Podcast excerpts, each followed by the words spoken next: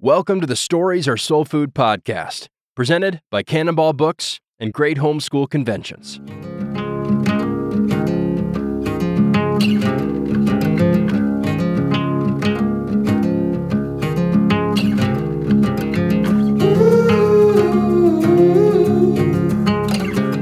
Okay, what are we talking about today, Brian Cole? Here Yeah. on Stories Are Soul Food, episode number 57. We are welcoming. That's tradition. Really? Is it 57? No, it's tradition that we always misnumber We get the episodes. number wrong, but actually, this is a big one. It's number fifty.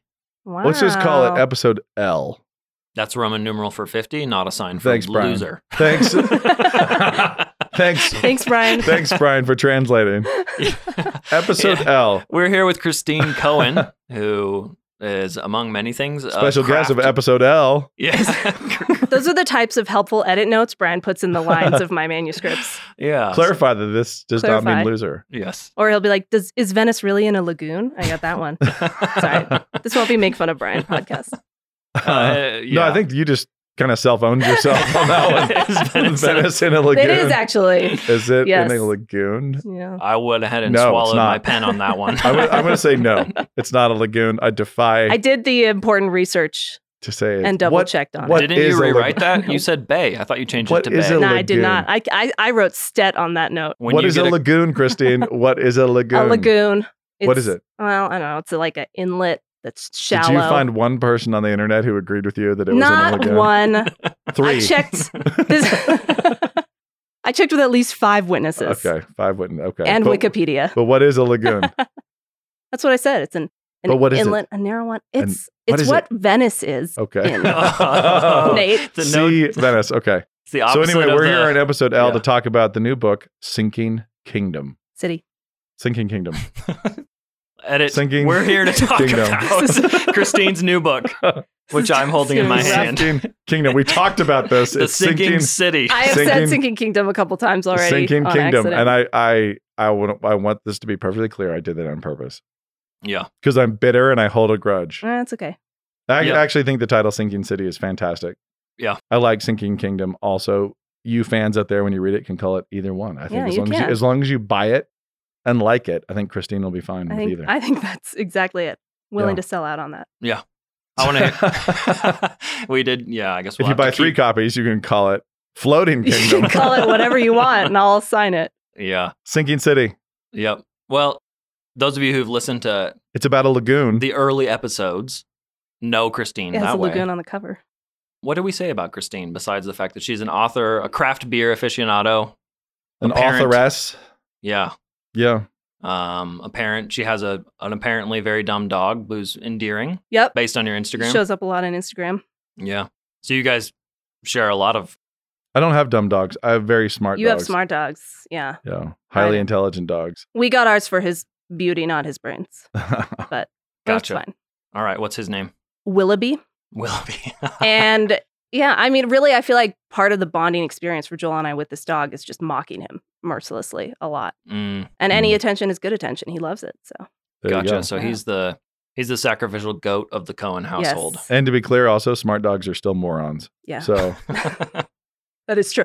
yeah. I, yeah. I have an intelligent. My dogs are of an intelligent breed, which is still a toddler. You know, Yep. just yeah. they're toddlers. Three Yesterday- permanent toddlers. In the early mornings, we heard the sound of our dog ralphing on the carpet, which is like, you know, the best thing to wake up to. And it was duct tape. He had eaten an entire wad of duct tape and then didn't sit well with him. So he, he deserves to you be need a mocked. more durable breed of dog. If they, if they can't keep down their duct tape, what kind of a He's dog? a are greater they? Swiss mountain dog. I mean, the name alone, you think you're getting something noble, but no. He wanted only natural things. He's a lesser tropical island flower. That's what he is. Okay, well great. Well, I wanted to ask you both actually about the process of starting the novel. okay. So we we'll, we start with Christine, right? Should we should we just plug this book outright real quick and make sure everyone buys this? Yes. Sinking Kingdom slash City. Absolutely. Sinking City. Sinking Kingdom. Buy all the sinking cities. Please in the pre-order kingdom. it. So Yep. Brian lets me write more books. Canonpress.com. Also, to clarify, it's sinking in a lagoon. Yeah. If you want to That's what know you're where looking it's sinking, it's in a lagoon. Yeah, this is a fantastic book about awesome Venetian princess Yeah. who actually uh, has to learn many things about the secrets hid in the city of Venice. It's set in um, And Christine, why do you lie so much about Venice? Why do I because it's historical fantasy, Nate. Because I can get away with whatever I is want. this what Venice is This actually is like? what? No, Why have I never visited? that's why I do the alternate historical, is so I can Alternate make it up. historical fantasy. Maybe real Venice isn't in a lagoon, but this one is. yeah, Christine, why did you decide to jump back in, in time, time. with this second second novel? So um, this actually goes back to what you were about how we decide to start novels because I I realized that was that a with question I was trying to ignore. all of my books, well, here we go.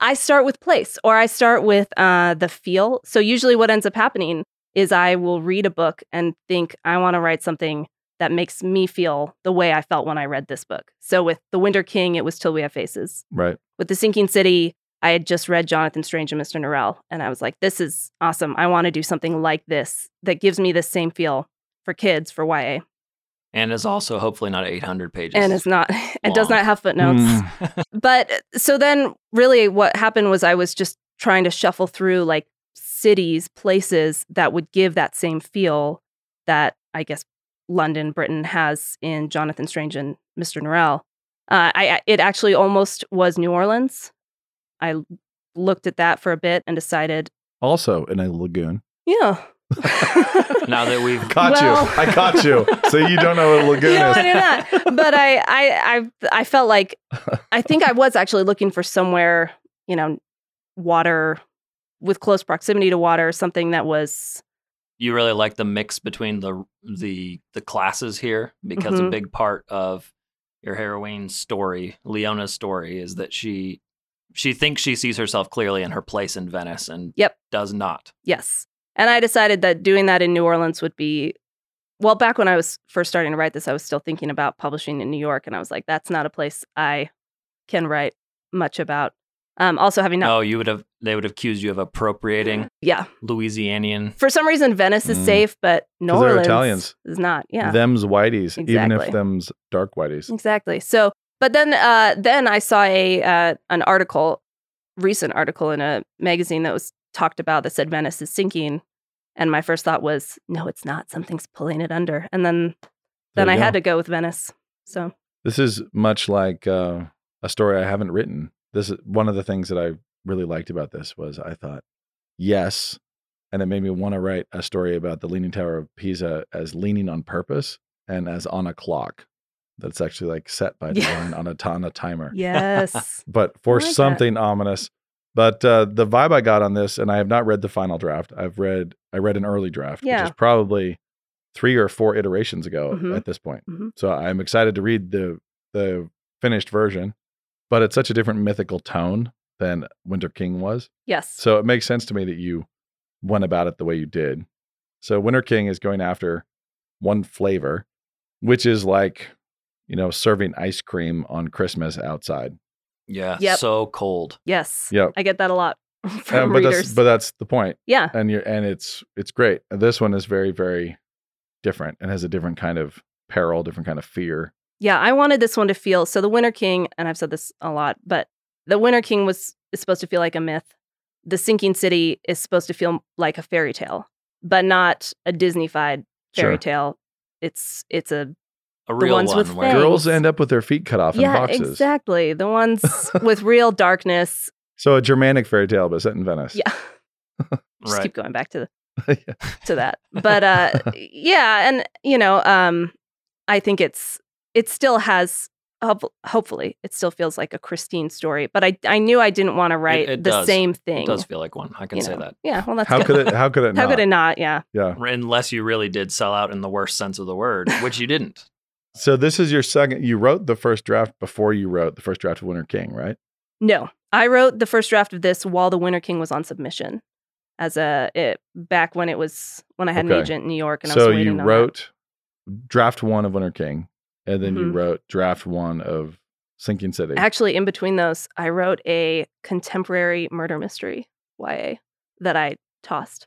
well, let's ignore that. Let's pretend, let's pretend like that didn't happen.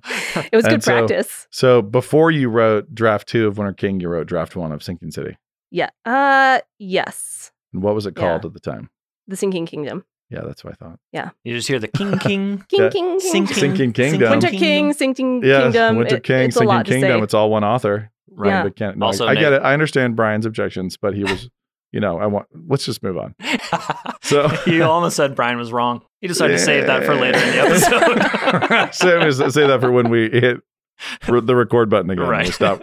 Save that for between episode L and episode L1 for the BTS. Roman Actually, numerals, so the Roman numerals. so you wrote Winter King draft one. Draft one of this book happened before any editing of Winter King. Mhm.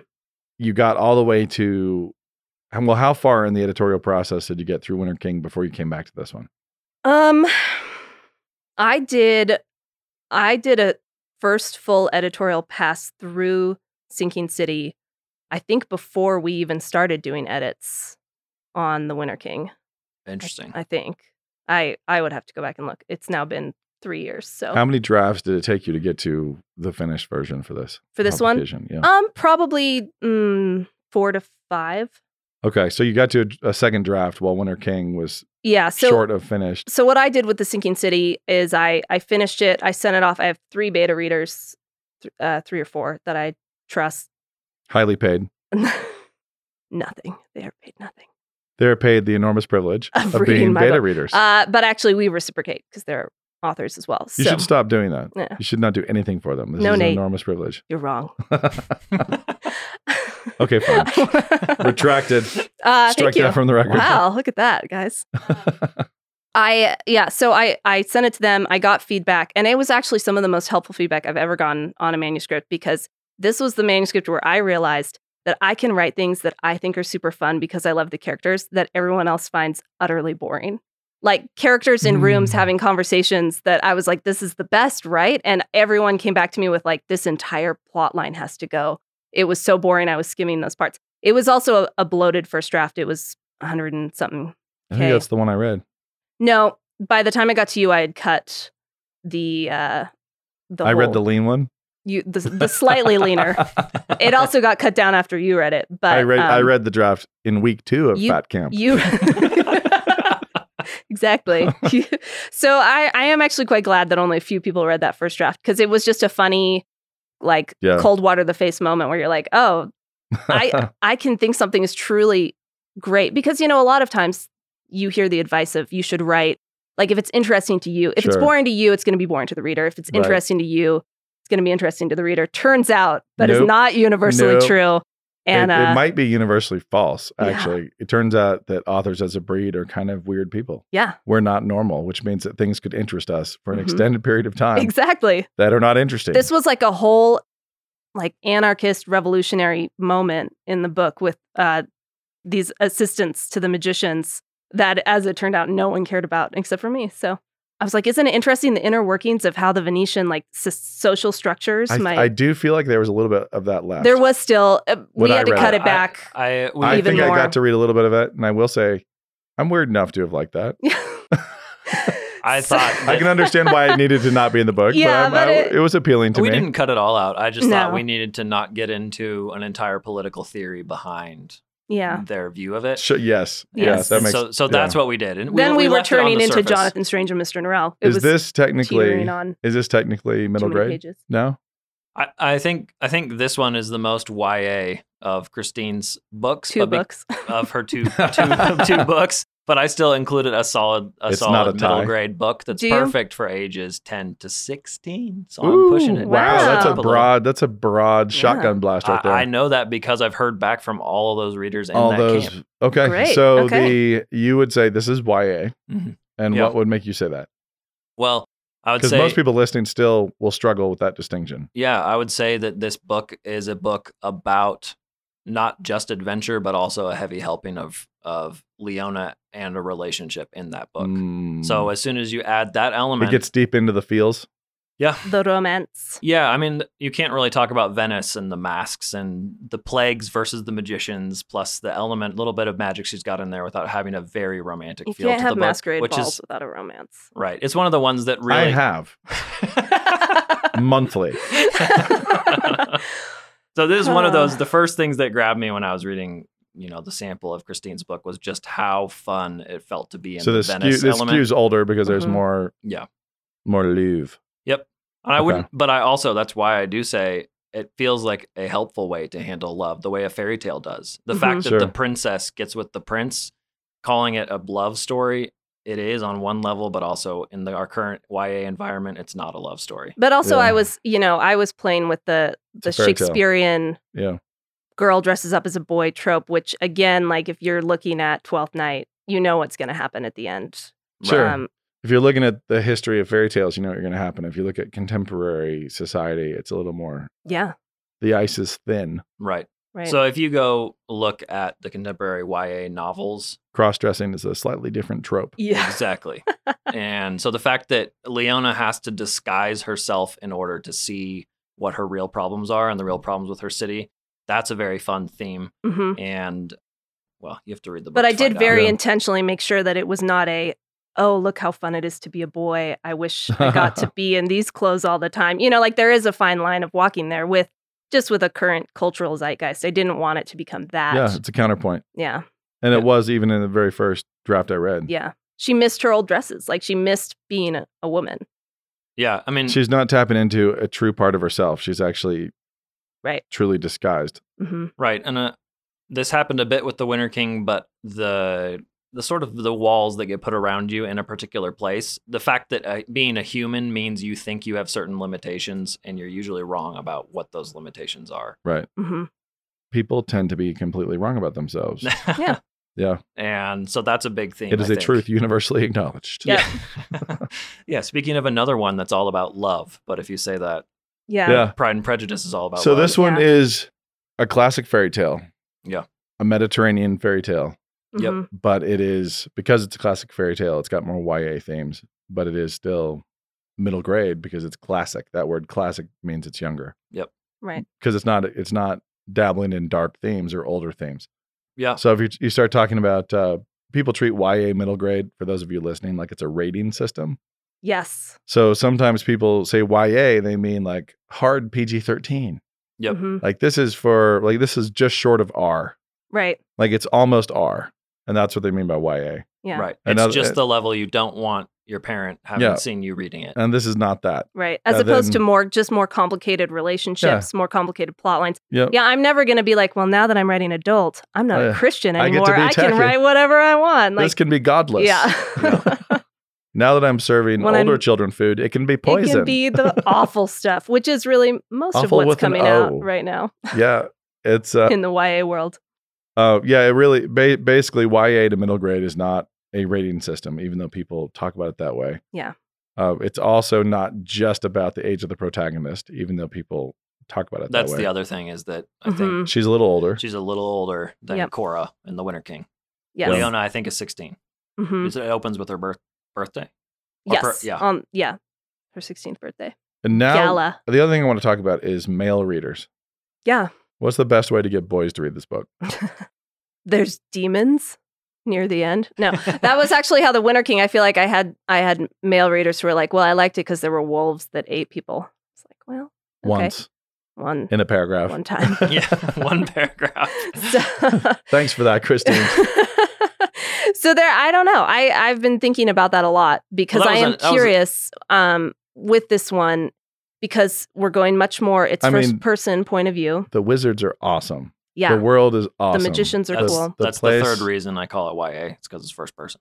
Yeah. yes. Why, how is that a thing? No YA. First person. it is. you can look it up. I think it's a 70 30 split. okay, moving I on. agree. I agree with Brian. I'm taking his Moving- side on this one. Moving on. Luckily, this is not a democracy. there is objective truth. and the truth you is in don't the think that's true? statistics that Brian just quoted. Yeah, this Nelson. is like stop the steal. Stop the steal. I'm going to post the, the, the survey in the show notes. In the show notes. Uh, yeah. No, but I, I do think, again, like with the Winter King, we talked about this last time. I think that boys are more than willing to read a book that is about girls, as long as it is universally true to just like human nature in general, as long as it is interesting, as long as it isn't like, like the thing that I think boys are averse to is just the awful girls' literature and like Babysitter's Club, or, you know, like, of course they're not going to want to read that. Girls shouldn't be reading it anyway. So I think that Put this is that one in the that could show be notes. the Babysitter's Club Banned. Banned. band. Uh, you s- you basically talk about if the protagonist represents something hu- universal. Yeah. In human experience, then it should be interesting to male readers as well. Mhm. But there's also something to wanting to understand. There's nothing wrong with wanting to understand uh, a female protagonist who is, in fact, going through something intense and interesting. I think it's, Yeah. it's far more to do with you think about Katniss and Hunger Games and why a bunch of boys read that. It had nothing to do with the fact that her situation was universally human and everything to do with the fact that it was not. It Mhm. was, except for, I mean, the killer be killed, the violence, the intensity of it. So the intensity of the peril, the complexity of the world, the interestingness of the world, boys, we can all just admit, are not complicated. So if the character's interesting and the peril is interesting and intense, then boys are interested. Right. But I guess what I And I would say think- is I like the think that's truth here. behind it too. The truth behind that is Katniss is laying down her life to protect her little sister. Like that hook. For a minute. yeah, I know. I've I've listened to stories or sold. For a I know where minute. this goes. For a minute. But but that initial um Thanks for listening, by truth. the way, Christine. You're welcome. I wanted to know, you know, Yeah. what's what's S- going on in this Do a world. little opposition research. Uh, but that's something that that's something that boys can get behind as well. Like, yeah, yes. the you know, Yeah, uh, But- taking- that's taking part my of the little edit. sister's place. That's part of the edit that we looked at. Is hey, is obviously the flavor of Venice with ball gowns and masks and a little bit of romance could tend to skew um, very feminine like, in its readership. But Mhm. uh, then you go in and add the aspect that there are court magicians who all have their intrigue going on, and there are monsters that are trying to get the main protagonist, and all of a sudden you've got uh, really fun ingredients for a fairy tale. yeah. So if you have the magicians and you've got pretty awesome villainy and mhm. and this classic fairy tale setup, this is not femmy. This is not girly. Right. There is plenty that is feminine. There is plenty that is highly feminine in the culture, in the gowns, in the balls, and the you know just in the architecture and the history of the place, uh, in in the actual mythical fabric of the place. But you also just have a very interesting character going through something intense, Mm-hmm. and that that can be That's you your know. test for whether a book is good, right? Yeah, well, simple Or- enough, or good the enough idea. for good enough Yeah. for a twelve year old boy. But there's there's also something to whether or not the journey of the person is the the journey of the protagonist is the kind of thing, and this goes to the heart of what this whole po- podcast is for, is the kind of thing that affirms and catechizes readers in honoring the honorable mm-hmm, and loving the lovely and hating the things they're supposed to hate. And so if it's girls reading about male protagonists, you don't want them sympathizing with and starting to admire guys who are dirtbags Right. and being catechized in wanting the bad boys, nor do you want them being catechized in wanting the effeminate boys Mm-hmm. you know the the nice guy who's always there to just support her and never be decisive but conversely you also don't want guys to have stories where girls are just wilting and useless Mm-hmm. but nor do you want them to be butch Just guys with Right. long hair. yeah where it's just yeah exactly where it's just a guy in a wig Yeah. and and has all these male impulses so for a for a boy to read a story about a girl going through a going through a journey of development that involves feminine courage Mm-hmm. and feminine bravery in a context that is feminine sacrifice and so on in a in a context that is interesting and intense is actually really healthy because it catechizes boys in attraction in what to admire in women in what traits to respect and look for uh, it is in fact soul food it isn't it's the thing you want it's boys are going to grow up and they're going to admire certain traits Yeah. or they're going to despise certain traits and and actually fictionalizing a character who has flaws and faults and goes through a significant struggle and an intense one in a weird world and navigates it in uh, you know in a noble way uh, is a great and healthy thing for a guy to read. Yeah, I was reminded of this because my son has just picked up a bunch of Redwall books, and the the he just reached Muriel of Redwall, which I think is the fourth one. First one, one of the few with a girl main character, a girl protagonist. She's a mouse. Of A course, but- A mouse girl. a mouse girl. And it reminds me a lot. I thought that one was pretty unique when I read it back as a Yeah. 10 year old boy. And, uh, and she handles things differently. She's not the one who puts on the armor and goes and cuts down all the wildcats like Martin the Warrior. She instead has different skills in, a- Right. in a different Yeah. goal. So I'm curious to see what he'll think of that one because I uh, from the cover, you know, she doesn't even have a weapon. I think she has a knotted rope that she Hmm. occasionally will That's interesting. Yeah. beat rats with. But this is the kind of thing where you don't say to your daughter as you hand her fantasy franchises, I want you to read this because I want you to know what kind of guy to be attracted to. But that has to be an undercurrent in your thinking. You have to be ruling out books that you don't want to be training your 10 and 12 year old daughters to be attracted to. Like, I don't want you attracted to sparkly vampires. Right. So I don't want you to be attracted to like a moth to flame to men who will destroy you. Like, so we're not reading this. We're not reading this for pleasure. We're not going to imprint these things. But the same goes for boys. hmm So, what kinds of stories, what kind of women do they, what kind of fictional women do they encounter? And are they all impossible caricatures, you know, faux femininity, pornification of women in video games? Because the video video game chicks are all just downstream cartoons of porn culture. hmm You know, they can have all their clothes on, but that's, you know, they're all downstream from that.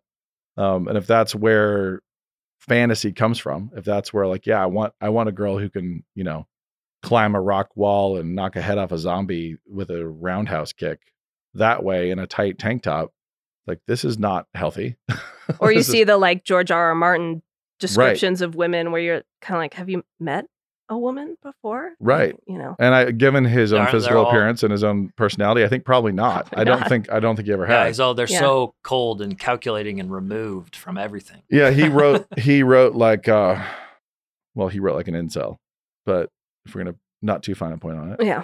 So There, there you go. the end. like he wrote like somebody who hated them, despised despised them. and- Right. So basically you take a character here, a female protagonist, and it's the doorway for a boy is this is exciting. hmm But the thing that's healthy about it is it's exciting, and there is actually a girl who's u- who is distinctly feminine. Yeah. going through an actual feminine journey and growing and learning and becoming better and braver and more noble the way she should, um, and that does imprint, and that imprints in ways that people are designed to imprint. hmm So you hand books to kids to make them love the lovely and honor the honorable. And that's going to include what kind of girl they're attracted to later. And they might not know why. You know, they Yeah. probably won't know why. They won't say, Hey, there was a book I read when I was 13. And you remind me of that girl. I've always liked that f- fictional girl. like- No, that would be, that would be a problem. It's interesting to me because I, um, as I've thought back on now, The Winter King and the Sinking City, um, because my main characters, the the girls, are very strong in terms of personality. They're Mhm. strong minded, strong willed. They, and that is often that reveals certain flaws about them, right? Yep. And, but it it also very much affects the type of male counterpart that I craft for them. Yep. Because then, so you know, you've got Peter and the Winter King and Nico. Nico and the Sinking City, and and they both have to be they have to rise to the occasion of what I've given them as as the, the female protagonist.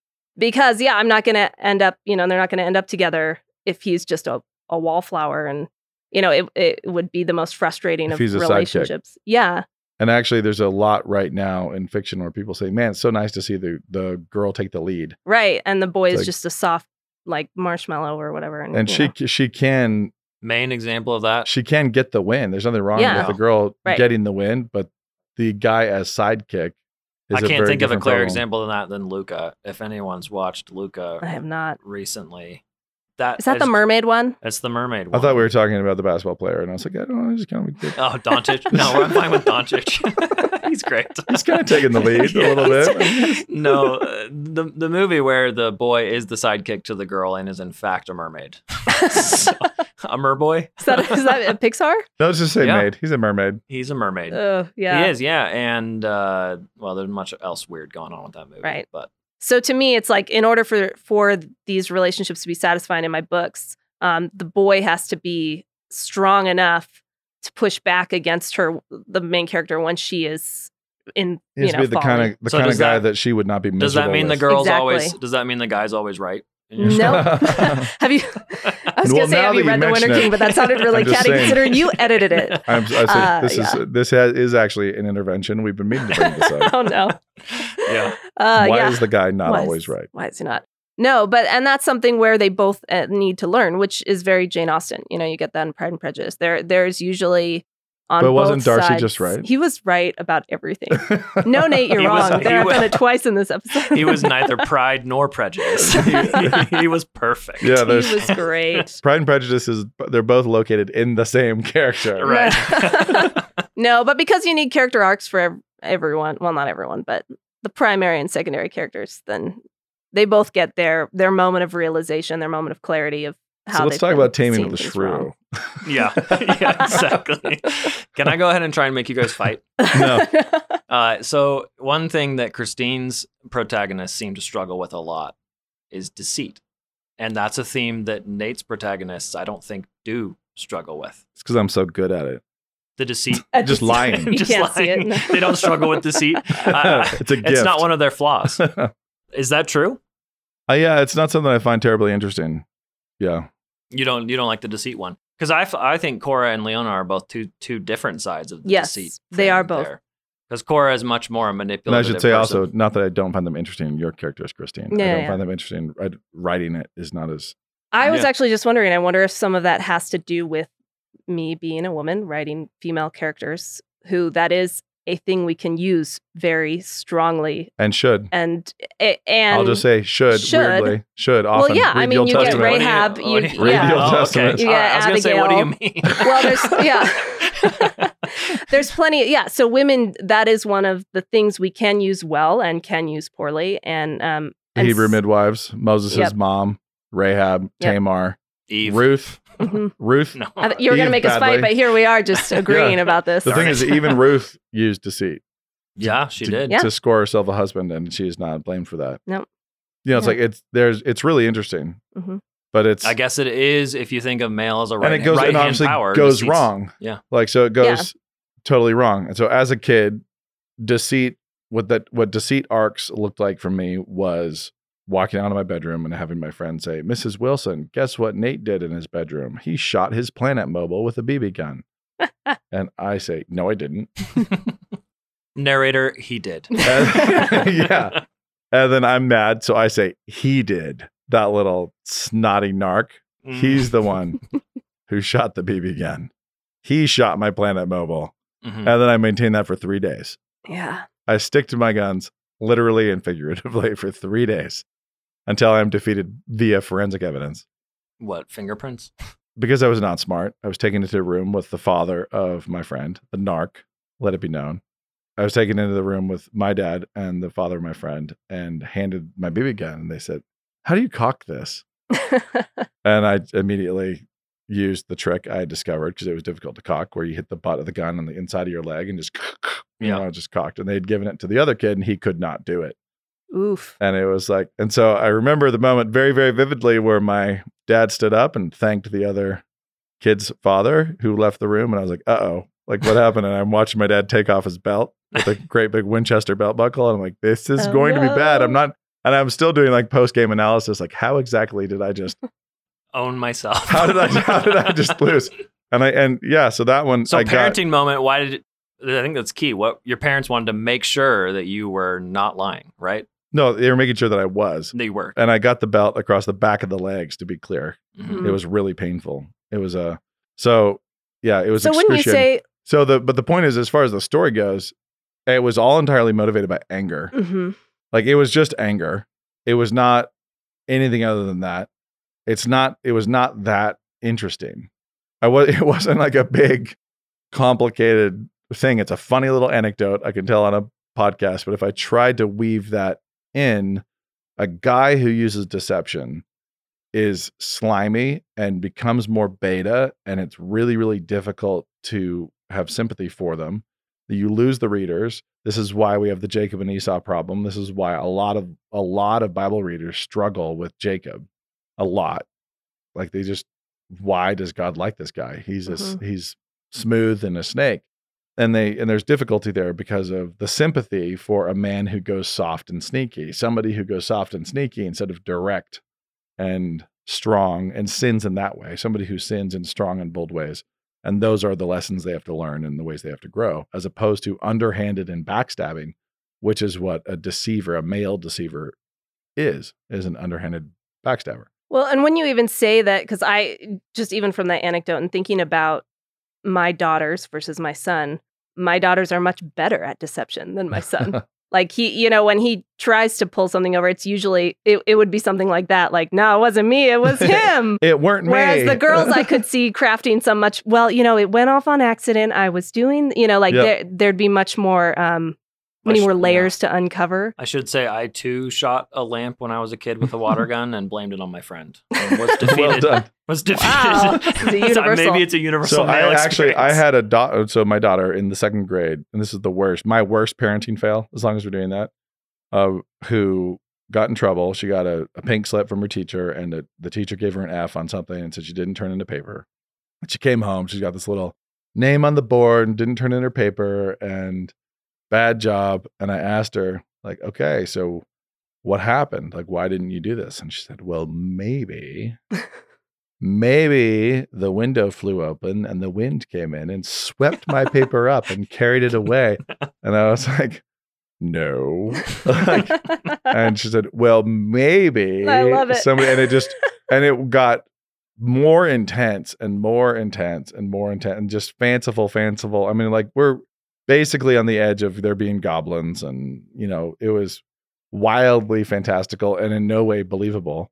And the worst thing about it, I could not figure out why she was lying to me and she wouldn't stop lying to me. And it just like I'm sitting here, we're going through rounds of discipline and we're talking through everything and I'm giving up. Just like I can't figure out the motivation. Like what possible motivation does she have for this? What is she protecting? What's going on? And so it's just miserable, you know, and I'm trying to figure out how to navigate this. And I know my daughter is lying to me, and she's been lying to me for since I picked her up from school until she finally is going to bed late at night. And I still haven't solved this. And I know we're going to try to be working on it again tomorrow. And we go to school, and her teacher says, Oh, I found her paper. I was wrong. She turned it in. Hmm. Whoa. And I was just like, Oh, gosh, you woman. What is wrong with Could you you? send me an email like- next time? I'm like, what? What? And then I'm like, I was so upset. And I'm looking at my daughter, like, why were you lying to me? Like, this is, why didn't you just say I turned it in? Yeah. She's like, well, I didn't know why my teacher was lying. I didn't, and like, Mm. the motivation was I Mm. didn't understand. So I was, she was manufacturing with her imagination all sorts of different scenarios in which her teacher might not have been lying. And, and I was just like, oh gosh, like this is the this is the worst So this the, is the yeah, worst. The I just connection. felt sick. I mean, Yeah. I just felt like hor- but as a man, I could not even begin to understand that psychology. I would have been pointing at my teacher and just She saying, did it. she did it. That Yeah. lying woman would have, would have been like immediately. So anyway, like feminine psychology and deception is a very complicated Yeah. thing. Male- And male, apparently not this so is much. why it shows up in my stories and not Nate's. Yeah. So I Okay. don't get it. Let's just say that I don't get it. I can't understand it. Even my Yeah. own children do it. I mean, I think you're right because Leona has good reasons for using deception. hmm Cora as well. Yeah. Yeah, it's interesting. It's Yeah. not good Uh, it's and not- necessary. And Yeah. Yep. incidentally, lying. It's not that I've never had a character lie. I've never used lying as like a beating heart device. Yeah. you know, it's never at the center of a conflict. On a side note, I actually started writing it in third person Oh, interesting. and I made it. And at that point, it was still middle grade. I made Oh, we're gonna come back to this, Nate, because I'm I correct. love it. I made it one page in and I hated it. Like I had done months of research. I really I'd worked really hard, done months of research. I had done some character analysis. I, I knew my characters. I knew the way the at least the first chapter was gonna go. I was like all set. I sat down, I wrote the first page, and it was so awful. And I didn't the character, I mean, she sounded did like just like a puppet that I was walking around a set. And I was sitting there thinking, like, what is wrong with this? I don't I don't understand. And then I just scrapped it, deleted it, and that same night rewrote it in first person. And as soon as I was in her head, the whole thing made sense. And like I understood her as a character and I and the the story flowed and it was and I never looked back. So except the one time that I think you said to me, Do you think this should be in third person? And then I thought briefly and and then she thought about looking back, and she thought, I was no. like, no, it just didn't. For whatever, it, and that's a weird thing. I don't know. You've you've always written third person, correct? Yep. Except for his adult books. Adult and short, short stories. But to me, that just felt like a very like I can't explain why that happened, but I just knew from the get go this has to be in first person. That is, I'm I'm impressed with the ability to maintain first person for hundreds of pages because it is exhausting.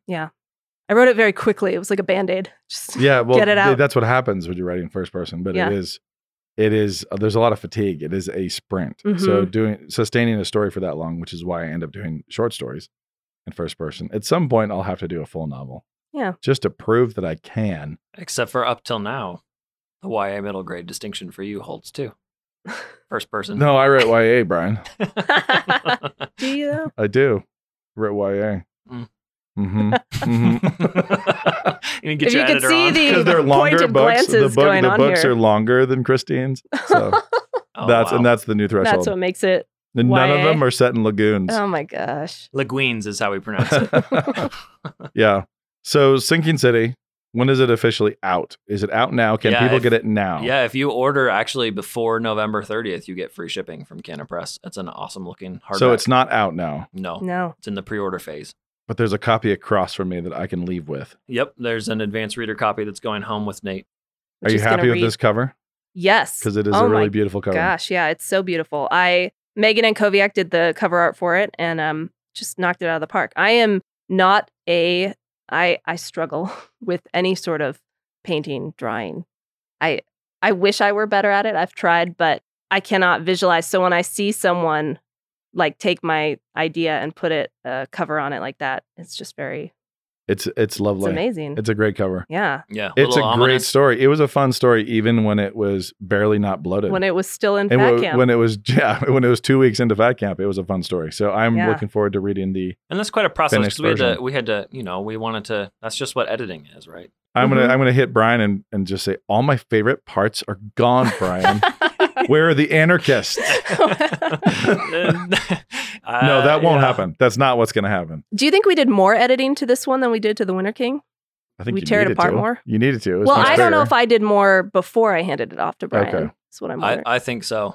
You I think we it's did. so? Yeah. Uh, there were a lot of stretching and squishing and plot Yeah, you're tweaks right. that happened. there where I was said, that one moment where I brought my giant whiteboard into Canon, everyone laughing as I walked by to just like Brian's that, just like I office just did. and set it down with all of my like all, I don't I think I had all the scenes written out and I was like this doesn't work and we spent a good hour and a half yeah, trying to figure out trying to figure What out, needed to- make sure all the timelines worked.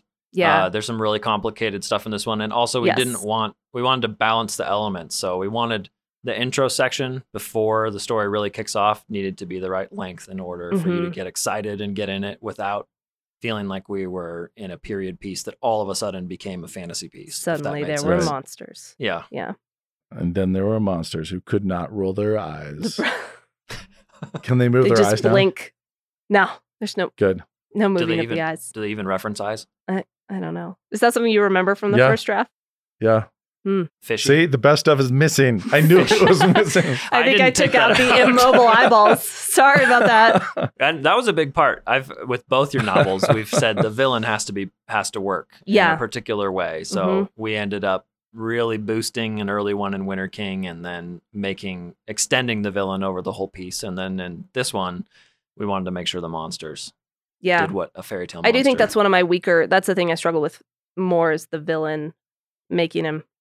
Unlike Nate, who can just write the creepiest villains out there. I can, Nate's like I let's might not be able to relate to liars, but, you but can write some. to creeps. Real I can really get into gross the Let's creeps. make a bad child that is guys. possessed by an unbodied scientist. Hey, hey all now. have to have our it's strengths and creepier than weaknesses. that, Brian. It's much creepier than that. Yeah. Yeah. That is okay. So what's next, Christine? What's in the what's in the queue behind Sinking City? You know, I actually have. See, this is why when Brian asked me, what do we want to talk about on this podcast? And I said, I'm curious, and now it's too late to talk about how Nate starts a story because I'm back in the starting a story Okay. phase. And um, Are we out of time? I don't know what time I don't it is. oh, have anywhere to be. uh, yeah, we, we unfortunately we are. We got to You be have to out go of here teach? by two. Oh, oh wow. yeah, we lose the Ten minutes. studio. Yeah. So let's let's we Well, can do that. We some can other cover time. that. We can handle. anyway, yeah. So I'm actually back at the drawing board. I, I do have another book that I wrote for the MFA program that's um just sitting around Yeah. waiting to be uh, yep. you know that little gem. worked So on. that's what that's what's so I've got next. that one, but then I'm I am also starting another novel. But it's getting me. I like being in this early stage of.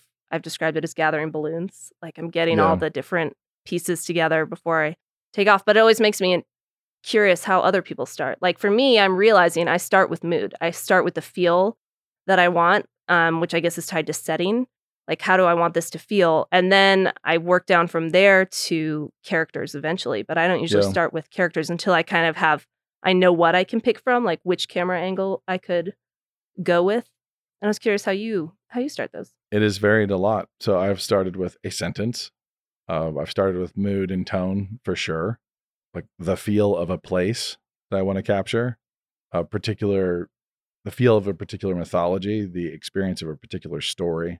There's a and there's a ton of those feelings that I just kind of logged on the slate, like things I'd love to get to. Mm-hmm. So the the feeling of being one of the slaves to kind of march an emperor into a burial with all the like the terracotta army, like like here you are, the household guard taking in the dead guy, then they then they close you in.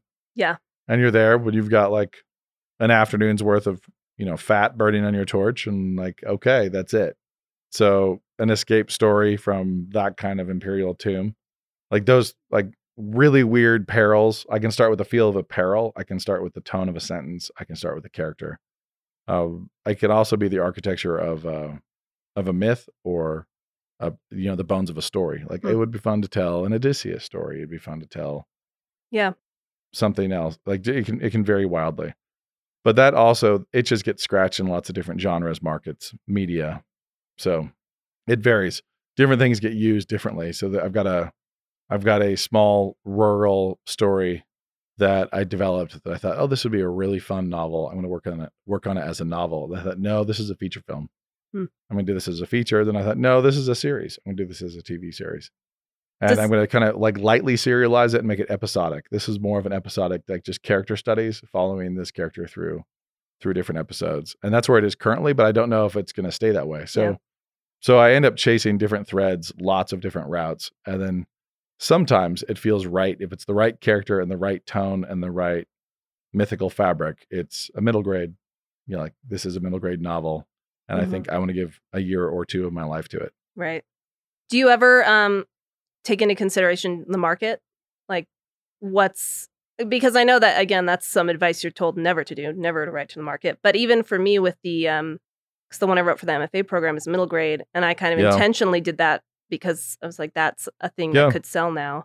Yeah, I have. I absolutely. I mean, I think it would be foolish if you are writing professionally to not account for the market before you give this much time to something. So. Right.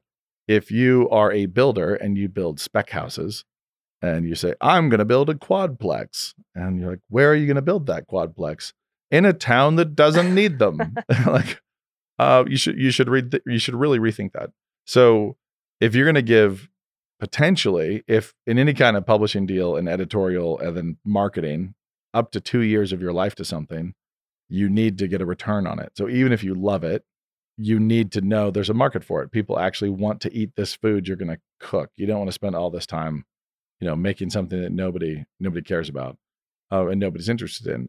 If you are a hobbyist, if you are writing for you, if you're writing for your friends, uh, the difference bet- and that that's fine. There's nothing wrong with that. There are people who are independently wealthy and they want to tinker with stories. There are people who are stay-at-home moms and they want to tinker. They have no desire to get into the grind, the actual because you are a mom. That's what you are first. And on top of that, the work of writing novels and like getting your whiteboard out and mapping everything and the grind of making a novel good and then releasing it and doing five drafts and then getting started on the next one is brutal. It's really hard. And it the the actual work, the suffering that goes into that is something you either enjoy and you find to be worth it or you don't. So like if you're a hobbyist, then be a hobbyist and write whatever you really enjoy writing and don't even glance at the market. If you're doing this to try to impact the market, then you need to actually kind of cast a glance over there Yeah, be smart about it. and see what people are reading and and if other people just published books exactly like yours, that should matter. Um, and if they bombed, that that should matter. So if a western, you know, three western movies just came out and all of them tanked, I'm not going to go try to sell a western movie. Right. Well, and that's different than writing. I don't know. That's not quite the same as writing to trends either. Like, um, because yeah, like if you saw chasing fads is different. yeah, chasing a Yeah. fad because that would be like by the time, like you were saying, it takes about two years if you're fast to get something out, Yeah. and And by then, no one's going to want the vampire books anymore. Yep. Or They're gonna Wonder want- was huge. I'm going to write an anti-bullying middle grade. Yeah. It's like, well, by Well, the time you have, late. guess what? We're going to be in a pandemic, and the supply chain will be broken. Mm-hmm. and buoyant optimism is going to Oops. be the the story, you know, the thing that sells.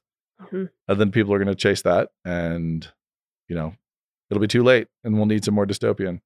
With that wonderful note, Episode L episode L is complete. comes to an end. We'll get Christine back in about five minutes when she finishes her next novel Whoop. because she's because she is doing laps quickly now. The mile Yeah. markers are whipping past the window. Well, and if you can't ki- help have it. kids who like stories, Sinking City is the thing you need. boys or girls Yes. they should Yep. read it they should read it if you have hesitant boys read it to them out loud Free shipping at canonpress.com. sit them down give them a bowl of ice cream make them listen They'll like it.